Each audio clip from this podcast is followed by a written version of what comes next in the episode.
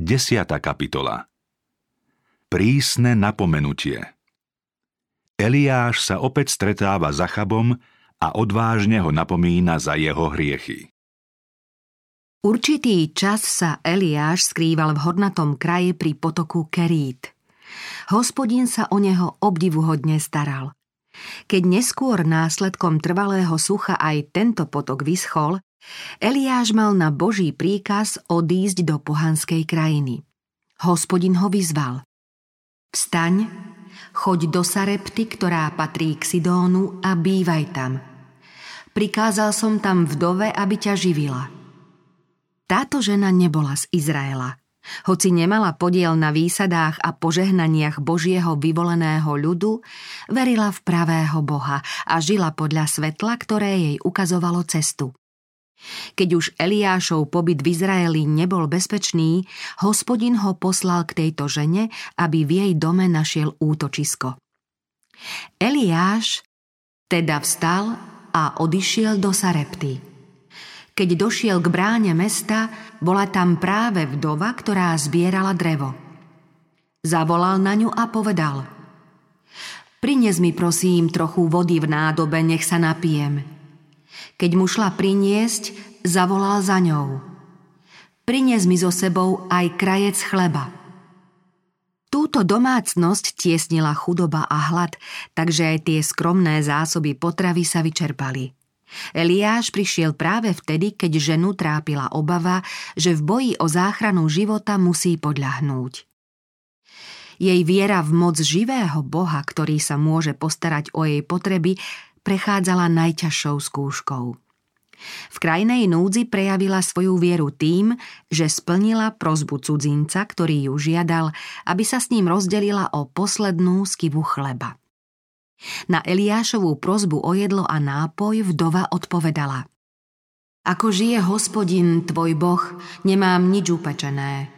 Mám iba zahrzť múky v hrnci a trochu oleja v krčahu – Práve zbieram zo pár kúskov dreva a idem to pripraviť sebe a svojmu synovi. Keď to zjeme, zomrieme. Eliáš jej povedal, neboj sa, choď, urob ako hovoríš, ale urob z toho najprv malý posúch a prines mi ho. Sebe a svojmu synovi urobíš potom. Lebo takto hovorí hospodin, Boh Izraela – z hrnca sa neminie múka, ani z krčaha nebude chýbať olej až do dňa, keď hospodin zošle na zem dážď. Odmena za pohostinnosť Vdova vždy priateľsky a ochotne prijímala všetkých cudzincov a obstála aj teraz v mimoriadnej skúške svojej pohostinnosti, pretože urobila podľa Eliášovho slova – Pritom nebrala ohľad na následky, ktoré to mohlo mať pre ňu a pre jej dieťa, ale bezvýhradne dôverovala Bohu Izraela, ktorý jej môže pomôcť v každom nedostatku. Pohostinnosť, ktorú táto fenická žena preukázala Božiemu prorokovi, bola obdivuhodná a obdivuhodne bola odmenená aj jej viera a láskavosť.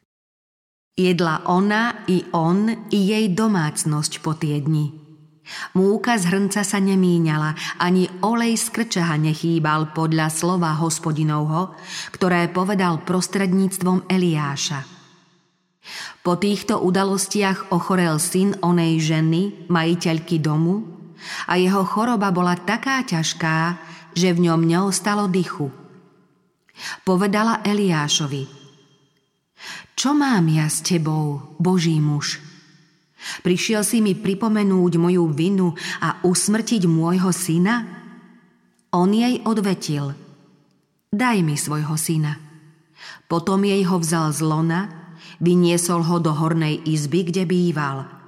Uložil ho na svoje lôžko.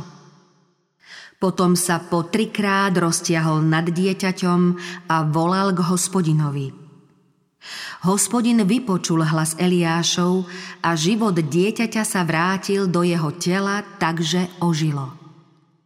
Vtedy vzal Eliáš dieťa a zniesol ho z hornej izby do domu. Podal ho matke a povedal Pozri, tvoj syn žije. Žena odvetila Eliášovi Teraz som spoznala, že si muž Boží a že slovo hospodinovo v tvojich ústach je pravda. Vdova zo Sarepty sa rozdelila s Eliášom o posledné sústo a za odmenu zostala aj so synom nažive. Hospodin sľubuje veľké požehnanie všetkým, ktorí v tiesnivých skúškach a v biede poskytujú pomoc ešte núdznejším. Boh sa nemení. Jeho moc nie je dnes menšia, než bola začias Eliáša. Prísľub kto príjma proroka ako proroka, dostane odmenu proroka, nie je dnes menej spolahlivý, než bol vtedy, keď ho vyslovil náš spasiteľ. Nezabúdajte na pohostinnosť, lebo takto prijali niektorí aj hosťov, aj anielov a ani o tom nevedeli. Postup času tieto slová nejako neoslabil – Náš nebeský Otec stále dáva svojim deťom na ich životnej púti požehnané príležitosti. Ak poskytneš hladnému, po čom sám túžiš, a nasítiš strápeného, potom zažiari tvoje svetlo v temnosti a tvoja tma bude ako poludňajší jas. Hospodin ťa ustavične povedie, ukojí tvoju túžbu aj vo vyprahnutom kraji – Posilní ti kosti a budeš ako zavlažovaná záhrada, ako vodný prameň, ktorého vody nesklamú. Kristus dnes svojim verným služobníkom vraví Kto vás príjima, mňa príjima. A kto mňa príjima, príjima toho, ktorý ma poslal. Nejaký skutok lásky vykonaný v Kristovom mene nezostane bez povšimnutia a odmeny – Kristus si vo svojej láske rovnako všíma aj tých najslabších a najponíženejších z Božej rodiny. Hovorí, kto by sa dal napiť jednému z týchto maličkých? Takých, ktorí sa svojou vierou a poznaním Krista podobajú deťom, čo len za pohár čerstvej vody ako učeníkovi nepríde o svoju odplatu. Tretí rok sucha Eliáš sa počas rokov sucha a hladu vrúcne modlil, aby sa Izraelci zriekli modloslužby a aby verne poslúchali Boha. Kým hospodinová ruka tvrdo skúšala krajinu, prorok trpezlivo vyčkával. Všade okolo seba videl len utrpenie a biedu. V tiesni a smútku nad tým si prial mať moc a schopnosť bezodkladne uskutočniť nápravu. Pretože hospodin mal svoj zámer, jeho služobníkovi zostávalo len modliť sa, veriť a čakať, kým dozrie čas na rozhodujúci čin. Odpadnutie počas Achabovej vlády bolo len následkom dlhodobého páchania neprávostí. Izrael sa každoročne krok za krokom odchyľoval od pravej cesty – Jedno pokolenie za druhým odmietalo ísť správnym smerom, takže väčšinu národa nakoniec ovládla moc temna. Približne 100 rokov uplynulo odvtedy, čo Izraelci počas vlády kráľa Dávida radostnými chválospevmi svorne velebili Najvyššieho. Tým dávali najavo, ako bezvýhradne závisia od každodenne prejavovanej Božej milosti – Sledujme slová ich vtedajšieho chválospevu. Bože, naša spása, plesanie pôsobíš tam, kde svitá ráno a zmráka sa večer.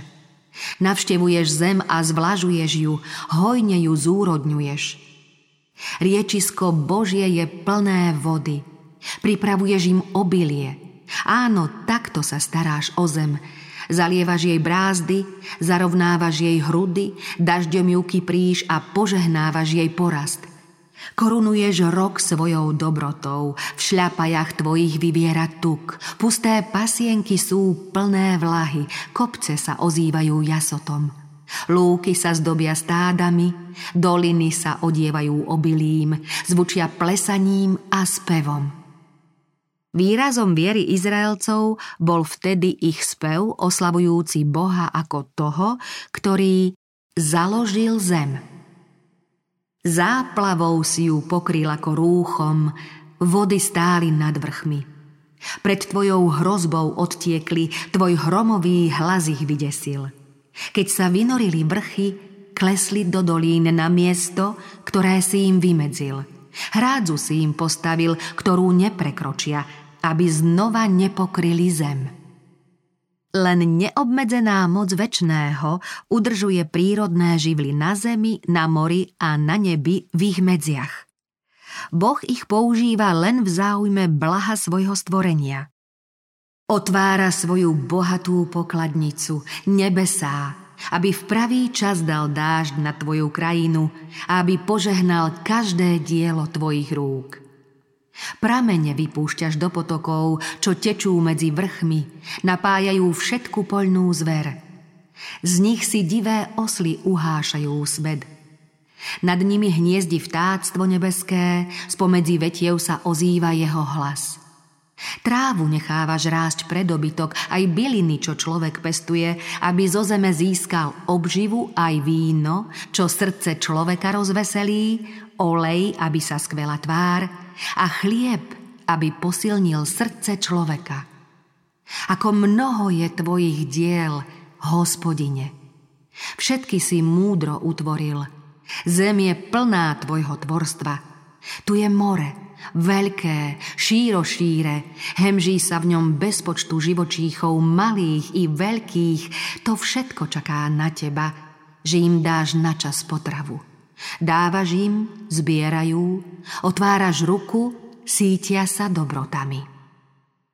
Izraelci mali v minulosti mnoho príležitostí, aby sa mohli radovať.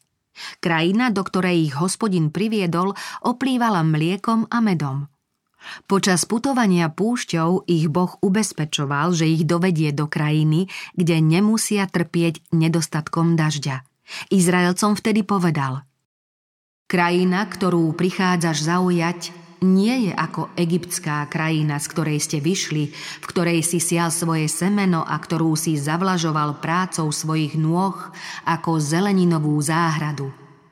Krajina, ktorú idete zaujať, je krajinou vrchov a údolí. Vodu pije z nebeského dažďa. Je krajinou, o ktorú sa stará hospodin, tvoj boh. Oči hospodina, tvojho boha, sú na ňu upreté ustavične od začiatku do konca roku. Prísľub hojnosti dažďa dostali Izraelci pod podmienkou poslušnosti.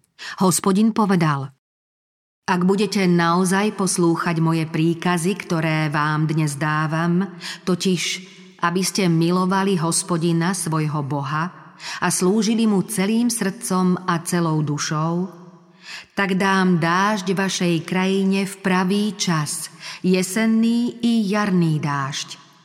Zoberieš svoje obilie i svoj mušt i olej a dám ti trávu na poli pre tvoj dobytok. Budeš jesť a nasítiš sa. Hospodin napomenul svoj ľud. Dbajte, aby sa vaše srdcia nedali zviesť, aby ste neodbočili, neslúžili iným bohom a neklaňali sa im. Lebo hnev hospodinov by vzplanul proti vám, on by zatvoril nebesá a nebolo by dažďa. Zem by nevydala svoje úrody, a vy by ste rýchlo vyhynuli v dobrej krajine, ktorú vám hospodin dáva. Boh upozornil Izraelcov. Ak nebudeš poslúchať hlas hospodina svojho Boha a nebudeš zachovávať všetky jeho príkazy a jeho ustanovenia, nebesá nad tvojou hlavou budú ako meď a zem pod tebou bude ako železo. Na miesto dažďa hospodin dá tvojej krajine piesok a prach zostúpi na teba z nebies, kým ťa nezničí. Tieto múdre rady dal hospodin v minulosti Izraelovi. Svojmu vyvolenému národu prikázal. Vložte si tieto moje slová do svojich srdc a do duší a priviažte si ich ako znamenia na svoje ruky – i budete ich mať ako pásky na čelách medzi svojimi očami. Poučte o nich svoje deti. Hovor im o nich, keď budeš sedieť vo svojom dome, i keď pôjdeš cestou, keď budeš líhať, i keď budeš vstávať. Tieto príkazy boli jednoznačne jasné. V priebehu stáročí však jedno pokolenie za druhým strácalo zo zreteľa opatrenia, ktoré boli v záujme ich duchovného blaha. Zákerný vplyv odpadnutia ohrozoval každú hrádzu Božej milosti. Preto musel hospodin navštíviť svoj ľud najprísnejšími súdmi. Eliášova predpoveď sa splnila v strašnom rozsahu. Tri a pol roka márne hľadali posla neblahého proroctva po všetkých mestách a krajinách. Podľa Achabovho príkazu sa museli mnohí panovníci prísažne zaviazať, že v ich krajine sa cudzí prorok nezdržuje. Pátranie však aj tak pokračovalo, lebo Jezábel a Bálovi proroci Eliáša na smrť nenávideli a nešetrili síl, aby ho chytili. Dažďa však stále nebolo. Národ je pripravený na reformu. Nakoniec po mnohých dňoch Eliáš počul hospodinovo slovo. Choď, ukáž sa Achabovi a ja dám na zem dážď. Na Boží rozkaz Eliáš teda odišiel ukázať sa Achabovi. Práve vtedy, keď prorok odchádzal do Samárie, Achab navrhol správcovi svojej domácnosti Obadiášovi, aby dal dôkladne hľadať pramene a zdroje vody v nádeji, že pre svoje hinúce stáda dobytka nájde pastvu. Následky dlhotrvajúceho sucha ťažko znášal aj panovnícky dvor. Kráľa veľmi znepokojoval výhľad do budúcnosti vlastného domu, preto sa rozhodol zúčastniť sa aj so svojím služobníkom na vyhľadávaní možných pastvísk. Potom si rozdelili krajinu, aby ňou prešli. Achab šiel jednou cestou sám a Obadiáš šiel druhou cestou sám. Na ceste sa Obadiášovi prihodilo, že sa stretol s Eliášom – keď ho spoznal, padol na tvár a povedal Ty si to, pane môj, Eliáš. Počas odpadnutia Izraela Obadiáš zostal Bohu verný. Ani jeho pán, kráľ ho nemohol prinútiť, aby sa spreneveril živému Bohu. Eliáš poctil Obadiáša príkazmi. Choď, povedz svojmu pánovi, tu je Eliáš. Vyľakaný Obadiáš zvolal. Čím som sa previnil, že vydávaš svojho služobníka do rúk Achabových, aby ma usmrtil? Prísť k Achabovi s takým posolstvom znamenalo vyniesť nad sebou rozsudok smrti. Obadiáš vysvetľoval prorokovi.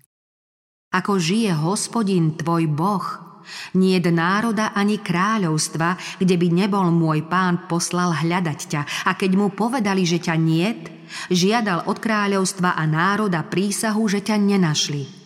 A ty mi teraz hovoríš, choď a povedz svojmu pánovi, tu je Eliáš. Veď keď odídem od teba, duch hospodinov ťa odnesie neviem kam. Ja však pôjdem oznámiť Achabovi a keď ťa on nenájde, zabije ma.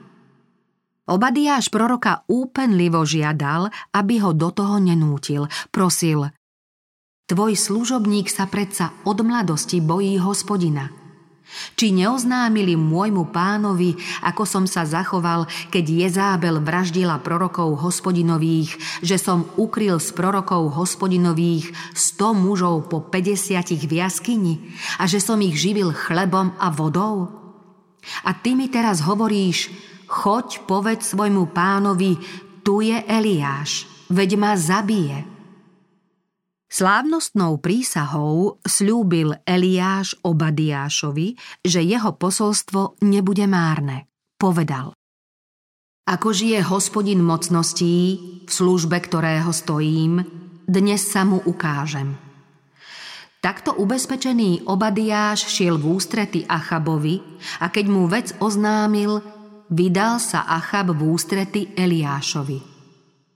Udivený a vylakaný kráľ vypočul posolstvo muža, ktorého sa bál, ktorého nenávidel a ktorého tak neúnavne hľadal. Dobre vedel, že Eliáš by neohrozil svoj život len preto, aby sa s ním stretol. Má prorok a zdať ďalšie proroctvo súdu nad Izraelom? Kráľa zovrela hrôza. Spomenul si na Járobeámovú vyschnutú ruku. Stretnutiu s Božím prorokom sa Achab nemohol vyhnúť, ani sa neopovážil zaútočiť proti nemu. Rozrušený panovník šiel teda v sprievode svojej telesnej stráže prorokovi v ústrety. Smelý prorok a obžalovaný kráľ Kráľ a prorok si stoja z oči v oči. Hoci Achaba spaluje nenávisť, Veliášovej prítomnosti je krotký a bezmocný. Jeho prvé slová Si to ty, čo do záhuby vedieš Izrael? Svedčia o najvnútornejších pocitoch panovníka. Achab vie, že nebo sa zatvorilo na Boží príkaz, no napriek tomu chcel vinu za všetko, čo postihlo krajinu, zvaliť na proroka. Je celkom prirodzené, ak priestupník obvinuje Božieho posla za pohromy, ktoré ho sužujú ako trest za to, že opustil cestu spravodlivosti. Kto podľahne satanovej moci, ten už veci vidí inak, než ich vidí Boh. Keď sa takým ľuďom nastaví zrkadlo pravdy, roztrpčí ich predstava, že by mohli byť pokarhaní. V hriešnej zaslepenosti sa odmietajú kajať. Zdá sa im, že boží služobníci sa obracajú proti ním a preto si zaslúžia najprísnejší trest. Eliáš v istote svojej neviny stojí pred Achabom. Nemá sa prečo kráľovi ospravedlňovať a nemá ani dôvod lichotiť mu. Kráľovmu hnevu sa nechce vyhnúť tým, že mu oznámi skorý koniec sucha. Nehľadá ospravedlnenie – v horlivosti pre Božiu česť odmieta obvinenie a kráľovi smelo oznamuje, že tú strašnú pohromu na Izrael privolali práve jeho hriechy i hriechy jeho otcov. Smelo vraví Ja nevediem do záhuby Izrael, ale ty a dom tvojho otca, lebo ste opustili príkazy hospodinové a chodíte za bálmi. Dôrazné napomenutie aj dnešný svet potrebuje počuť prísne karhajúci hlas, pretože ohavné hriechy odvrátili ľudí od Boha. Nevera sa stala módou. Tisíce vyhlasujú, nechceme, aby tento človek nad nami kráľoval. Prívetivé kázne, ktoré ľud často počúva, nemajú trvalý účinok, lebo trúba nevydáva jasný zvuk. Rázne, Jednoduché pravdy Božieho slova neprenikli ľuďom do hlbín srdc. Mnohí zdanliví kresťania by svoje skutočné pocity vyjadrili otázkou. Treba hovoriť až tak jasne? Práve tak by sa mohli pýtať. Prečo Ján Krstiteľ musel povedať farizejom Hadie plemeno, kto vám ukázal, ako uniknúť nastávajúcemu hnevu? Prečo musel rozhnevať Herodiadu tým, že Herodesovi vyčítal jeho hriešný vzťah k bratovej manželke? Kristov predchodca prišiel o život práve pre svoju otvorenosť. Nemohol si počínať opatrnejšie, aby nevzbudil nenávisť tých, ktorí páchali hriech?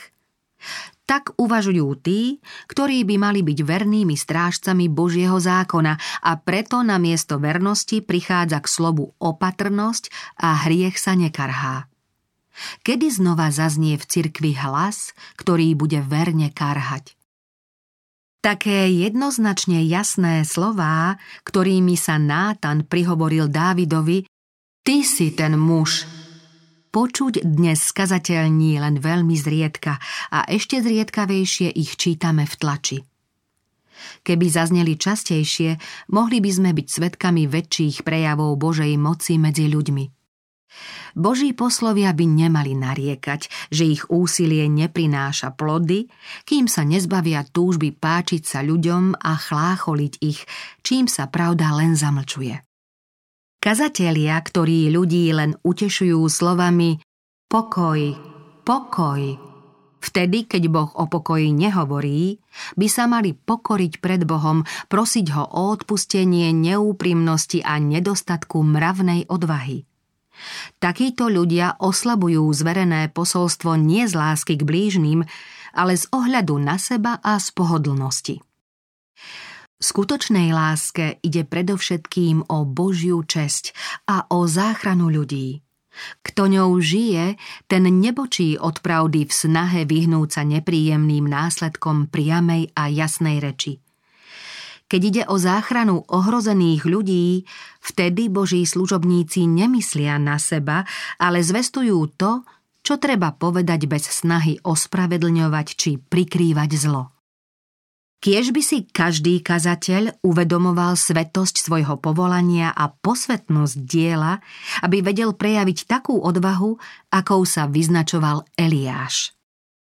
Kazatelia ako Bohom povolaní poslovia majú veľkú zodpovednosť. Pri všetkej zhovievavosti musia presviečať, varovať a napomínať. Ako nasledovníci Krista sú povolaní byť správcami nebeského tajomstva, ktorým majú povzbudzovať poslušných a varovať neposlušných. Nesmú im v tom brániť nejaké svetské záležitosti. Nikdy by sa nemali odchýliť z cesty, ktorú im vyznačil Kristus. Musia napredovať vo viere a nezabúdať, že ich stále sprevádza oblak svetkov. Nemôžu hlásať vlastné nápady, ale to, čo im kázal zvestovať ten, ktorý je mocnejší než pozemskí vládcovia. Ich posolstvo musí znieť. Tak hovorí hospodin.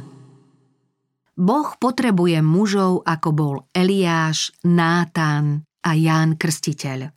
Mužov, ktorí budú verne zvestovať jeho posolstvo bez ohľadu na následky a statočne oznámia pravdu, nech by ich to malo stáť čokoľvek. Boh nemôže potrebovať takých, ktorí sa v čase nebezpečenstva, keď treba prejaviť spolahlivosť a odvahu, zdráhajú neochvejne hájiť spravodlivú vec. Volá tých, ktorí budú verne bojovať proti zlu proti kniežatstvám, proti mocnostiam, proti vládcom tohto temného sveta, proti duchom zla v nebesiach. Len takým Boh povie Správne, dobrý a verný sluha. Bol si verný nad málom, ustanovím ťa nad mnohým. Vojdi do radosti svojho pána.